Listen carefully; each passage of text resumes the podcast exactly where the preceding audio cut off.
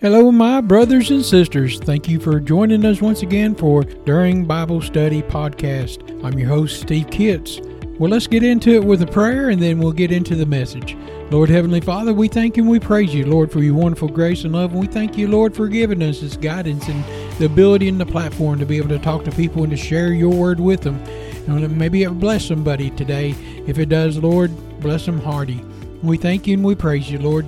Give us this word. Give us the Holy Spirit to help us, guide us, and to teach us, and to help us get this message out to the ones that need it. In your blessed holy name we beg. Amen. Asking for prayer. I heard a lot of people asking for prayer for close family members lately. And of course, we do pray for that need. But while asking God why someone was struck with an illness or a sickness or just a special need, I was reminded of different places in the Bible. One of them was Abraham was told to take his only son, the son that God had promised him, the one that God gave him in his old age. God said to take him to the top of the mountain and to sacrifice him. God was testing Abraham to take one thing that you love more than anything and to sacrifice it on the altar back to God.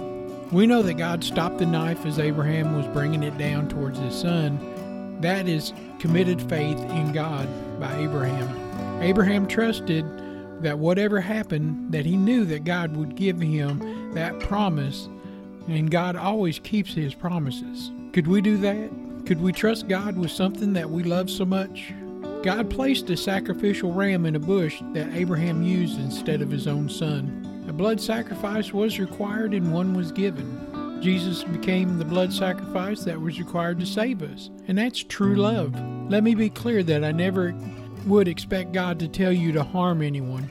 But that the story was used to point out that Abraham had already trusted God, and that grew even from a young age when God told him to go.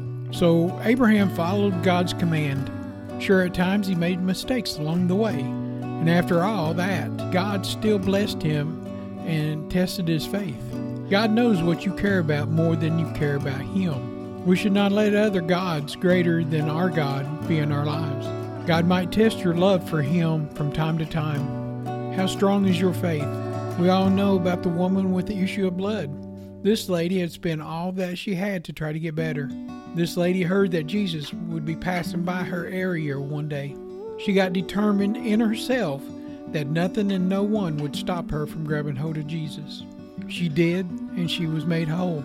She was determined. I remember the day that my heart's door was knocked on by Jesus, the sweet invitation to come join him in heaven one day. I remember that the church was full from the front to the back, but I knew as I was running to the altar to give my life over to God that nothing and no one could stop me. I was determined to kneel at the Savior's feet and thank him for allowing me to be part of his kingdom.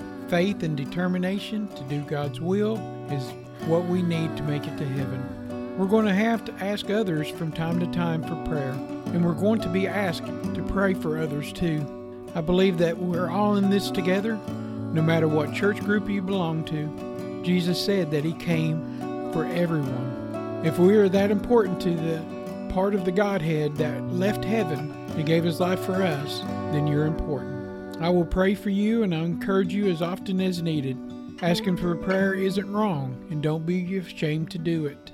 We're all tested and go through trials. We have often heard that if the devil isn't fighting you, then he already has you. Well, that's what came to mind. God knows who we love and what we love more than we love him. God might allow them to get down in the need to test our faith.